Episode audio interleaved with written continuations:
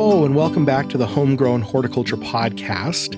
I'm with Savannah Peterson, and we've been talking on and off all day about diagnostic calls coming into the USU Extension office and just what to talk about on the podcast. So, Savannah, how are you doing? I'm doing great. So, what calls have you been taking commonly over the last several days? A lot of it's been specifically about lawns. Why is it turning brown? What is is this a pest? Is it a disease? Is it drought? Is it fertilizing? Any of those. Well, and when I look at a brown lawn, people will email pictures in, and sometimes you can easily tell it's drought stress by the pattern the lawn underneath trees, you know, or where there's a lot of shade is still green and the lawn is brown where you get a lot more sunlight, that's pretty easy to tell if it's drought stress or if you look at the sprinkler patterns on the lawn and you know, a lot of times you'll see concentric rings that almost look like a target that you would throw darts at. You know, that's pretty easy to tell. But I think the bigger concern is just sudden brown spots in the lawn. So how do you tell people is that brown from grubs or is it brown from drought or fungus? Well, usually uh, when we get pictures like that, it usually just means that you have to do some further investigation. So you could start by looking at like the root health or the root depth. You can check to see if you can see any physical insects underneath. Any kind of mold spots or anything like that will be good indicators too you know, what I like to do with those, and those are all good suggestions, is to go get a screwdriver that has a shaft that's six inches to a foot long. And if I have a brown spot, I will go out the day after my sprinklers have run or I've irrigated and just stick it into the soil. And as long as your soil isn't rocky, that screwdriver should slide right in and have little resistance and it should go at least six inches to a foot. And if it's going into that brown area quite easily, then it's not drought stress and you shouldn't water anymore. But you need to be looking for fungus or possibly insects. And so the other thing that's really easy to look for are insects because in the brown areas, especially that are newer, just try pulling the grass up. You don't want to rip the lawn for everything you're worth, but just grab a couple of handfuls of grass and gently but firmly tug. And if that grass comes out really easily, probably insects. So if the grass is brown and it's watered well and it's rooted, the next thing I look for includes disease. And at that point, there's a few diseases you can identify over pictures or just looking at it, but a lot of times you need to send it up to the USU Pest Lab for further diagnostics because those fungal diseases can be quite hard. You know, that's not the main thing I wanted to talk about today, just from our calls. It's more managing lawn in drought situations. And so, as far as lawn management, what calls have you been taking? It's mostly been calls about am I irrigating correctly or should I be fertilizing differently? Those are the two big management questions. So, we're going to be talking to Kelly Cope in a couple of weeks in depth about both of these, but especially irrigation. So we'll cover irrigation first, but maybe leave some of that for Kelly to cover in the future. So, what have you been telling people as far as irrigating their lawns? Mostly that if your lawn is brown and it's from drought stress, that's totally normal. The cool season grasses that we grow in Utah are built for that. They're meant to be green in the spring and in the fall. And just to protect themselves, they stop growing in the heat of the summer. And when there's a lack of water, they put more energy just into staying alive. So, as long as you can keep the crown of the plant alive, which is the growing point that's right at the soil surface, you don't need to worry about your lawn actually dying. It's just gone dormant. So, in areas where these lawn grasses are native, so Kentucky bluegrass, even though we call it Kentucky bluegrass, is native to Europe and North Africa. And its strategy to deal with summer heat is to go dormant because there's not a lot of rainstorms where it's native and it stays green in the spring and fall. So it's actually completely natural for these lawn grasses to brown out and we artificially keep them green by irrigating. And one other thing is that the indicators it uses to tell itself to go dormant are things like temperature and water. But after a certain point, adding water will keep your grass greener longer. But after a certain point, your grass is going to say, please stop. I'm going to go dormant no matter what you are doing. So it's not really worth it to keep irrigating. When you hit that point to where you're going to let your grass go dormant or it has, how much water monthly during the growing season does your lawn need to keep those crowns and roots alive? I was actually surprised by this. It's really only about an inch. Um, it doesn't need more than that to keep in survival mode and it should bounce back in the fall even just with that much water during the summer should bounce back within a couple of weeks of getting regular irrigation again. So i would probably put that water down. Instead of doing one inch all at once i would probably at least go a half inch every other week to spread it out a bit. But an inch a month is pretty incredible. But you can still water your lawn to keep it greener longer and there's a couple ways to do that. So, where I live, my city, for whatever reason, hasn't implemented drought restriction watering yet, but I've been trying to follow state recommendations. And so I've been running my pop up sprinklers for 20 minutes each. And then I've been running my rotary sprinklers for about 40 minutes. And I water on a Tuesday, Friday pattern in the evenings and then in the morning to get everywhere watered. And what I've been finding is that my lawn, even on that amount of water, is still pretty dang green. They really don't need too much. They don't. And I almost feel bad because we're in a drought and my lawn's still pretty green, but I am following those recommendations. And I think what this translates to, though, is if you have a good irrigation system that has good coverage and you've been watching it to make sure that you don't have leaks and you've been checking your filters that even these drought restrictions twice a week, your lawn will still be pretty darn green. The other management question we've been getting well, now that we've established it's most likely drought stress, the other question that we've been getting a lot is is this a fertilizing problem? And it's probably not, but we should talk a little bit more about that. So, a lot of times we get calls in the office that people are like, well, yeah, it's even about trees and shrubs, but even lawn, they'll be my lawn browned out.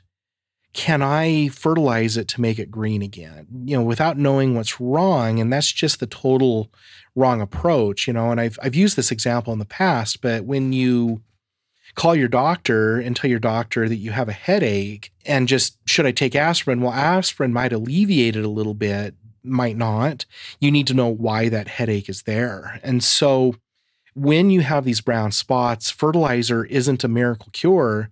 And I think that goes further on what you should actually be using as fertilizer and how often. So, one thing I'm asked quite a bit is what's the ideal fertilizer? And I, I can't tell people this is or, you know, the triple 16 or 1926.5. The only way you can find out what fertilizer you should be using is soil testing. And in Utah, both Utah State University Extension and BYU have soil labs that are relatively inexpensive that can tell you if you have any soil nutrients. And for USU, you would use what's called the routine test, and you can access the soil lab website at usual, usual.usu.edu. Usually, we'd recommend that you get a soil test about every three years just to make sure that your nutrient levels are correct. But in general, fertilizer recommendations would usually be just in the spring and in the fall when your grass is actively growing. So, the months that you would usually fertilize are April, early June, and October. And most of your fertilization should be in October. So, that means that you shouldn't be fertilizing in the heat of summer not just because it's the heat or anything or because of a drought, but just because your lawn isn't actively growing then. Even when we have plenty of water, growth slows down in the summer. So your plant doesn't need the nutrients and you'll end up just offering more food to weeds that are actively growing during that time. I often get phone calls. People will ask, why is spurge or why is crabgrass going crazy in my lawn? In July and August. And it's because those plants are adapted to growing in summer heat much more than your lawn. And if you're fertilizing in the middle of the summer, and especially if the only time you see traffic on your lawn is when you mow it, you actually are just fertilizing the weeds and helping them outcompete your lawn grass.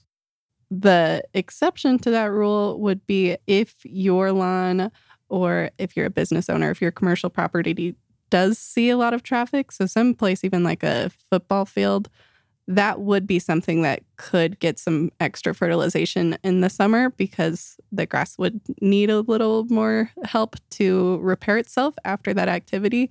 But other than that, you don't need to be fertilizing.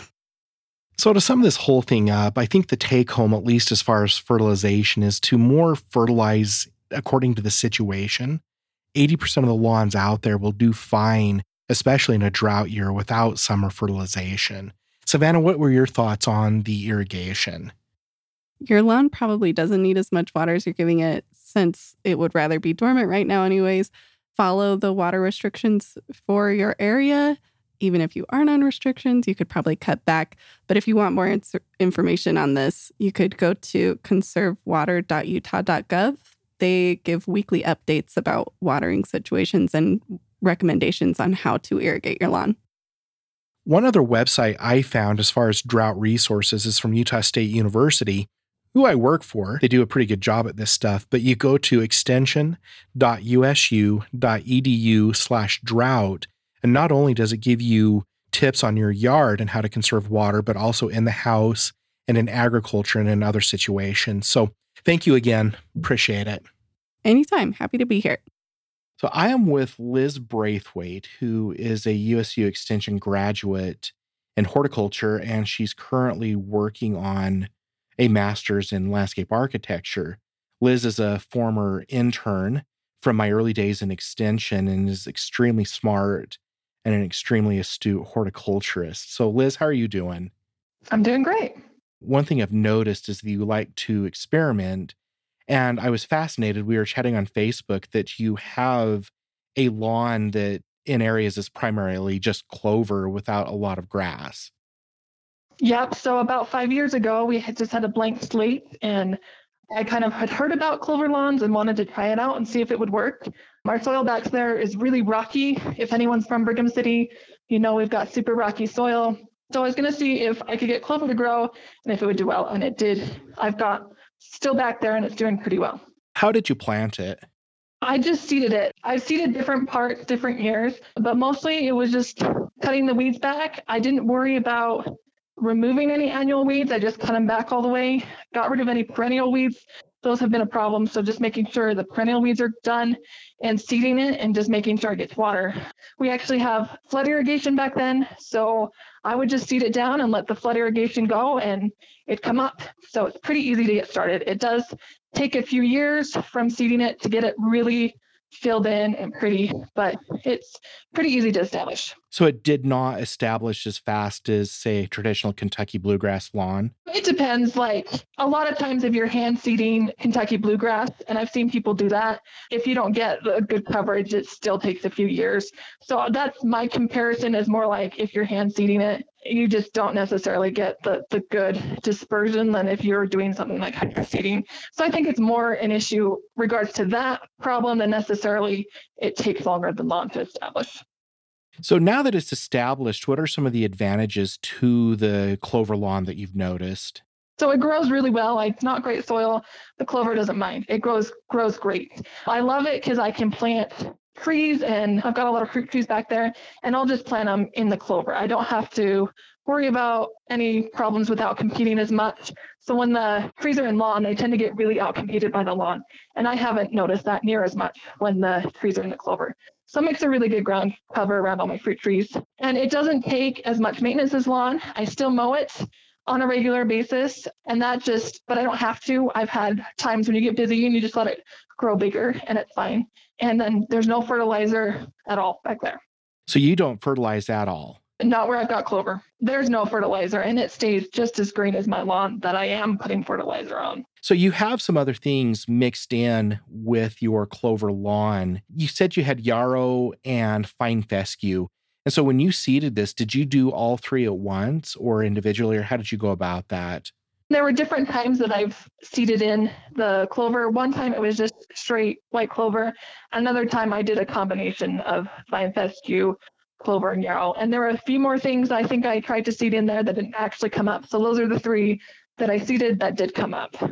Do you have an even distribution of all three, or what's the growth habit? It's pretty patchworky. There are definitely like some locations that the Fine Fescue is taking over, and that's basically what I have. And other places that's more somewhat a combination, and then other places that are just yarrow. So I've noticed the the Fine Fescue tends to do better when the soil's better, when it's getting more water. The yarrow does really well on the places that aren't getting as much water. So I flood irrigate, that means there's not necessarily even water distribution. And those areas that are dry, that's really where the yarrow's taken off the clover itself, people want to grow it, it seems, because they assume that it's drought tolerant as compared to Kentucky bluegrass or other common turf grasses. Have you found that? So I have not found that at all. I've heard that a lot, but in my own experience, my clover shows drought just as soon as my Kentucky bluegrass. Um, the one benefit I do find is once I get it water again, it does green up much faster. So whereas a Kentucky bluegrass lawn tends to when it gets drought stressed and, and, goes dormant, it takes a while to get it back up and green. The clover, a week later after you water it, it's growing, it's green again. So in some ways, it's not, it's drought resistant, but not necessarily drought tolerant. So it, you will see the effects of drought, but it recovers very rapidly once drought is gone. So how long have you actually gone without it having water? Twice a week. My one time in May, we don't have irrigation yet. So it's been two or three weeks in May without any irrigation, and it'll pop back just fine from that. So I've never let it go much more, definitely not than a month, and not in the summer because I've got the flood irrigation coming in. So, as far as using this alternative lawn that you have for kids playing on it, foot traffic, maybe garden parties, how has it held up? So it does light traffic just fine. I don't see any problems when there's light traffic. Um, more the moderate to heavy traffic, it'll take it out. I have a place by my basketball court and it'll definitely you'll see where where the kids have been playing there. But that's getting pretty heavy traffic. All the trails that the kids are making through the lawn are just fine and you don't notice it. I have a, a, separate lawn area that the kids do much of the playing. So they're not necessarily playing sports there. It's just more foot traffic back and forth. And that's just fine with that. Well, I thought it was interesting that you had yarrow, which others I've seen mention once in a while that they leave it in their lawn, but it's the first time I've seen somebody let it go. Just, I don't know if you're just wanting to see what happened or what, but how is yarrow mowed and how has it done? So you can just mow it like a regular lawn. When you mow it, it's very different than a traditional perennial yarrow. So this is just a normal yarrow that you would normally get. I think I forgot the variety, but it's it's just a normal landscape yarrow. And so it would get tall, but when you mow it, it just stays nice and short. It grows fine. It's soft underfoot, and I really like the yarrow. And the one really the biggest benefit I see is it's doing well on the places that don't get a lot of water. So that's really been very drought tolerant. Have you done any reseeding? I've added areas, but I haven't needed to go back and reseeded any existing areas that I already did. For the three components of this lawn, how is it against uh, as far as weeds invading? So that's the one problem I feel with clover. It outcompetes most things, but there's definitely weeds. And unlike a lawn that you can just spray out the weeds, it's a little bit more difficult to get rid of weeds. A lot of times I just ignore them because they're there. But most of the annual weeds it outcompetes just fine. I have some perennial stuff. I've got alfalfa back there and some grasses. I just mostly ignore because I don't mind too much. But weeds are more of a problem with clover. That's one of the reasons I do mow on a regular basis as well, is it just keeps the weeds down so they don't take over as much. Well, Liz, I think that's everything. Do you have anything that I missed? I think that's it. Well, thank you very much. I appreciate it. The Homegrown Horticulture Podcast is a production of Utah State University Extension. Show music is composed by Savannah Peterson, a Utah State University Extension horticulturist based in Utah County.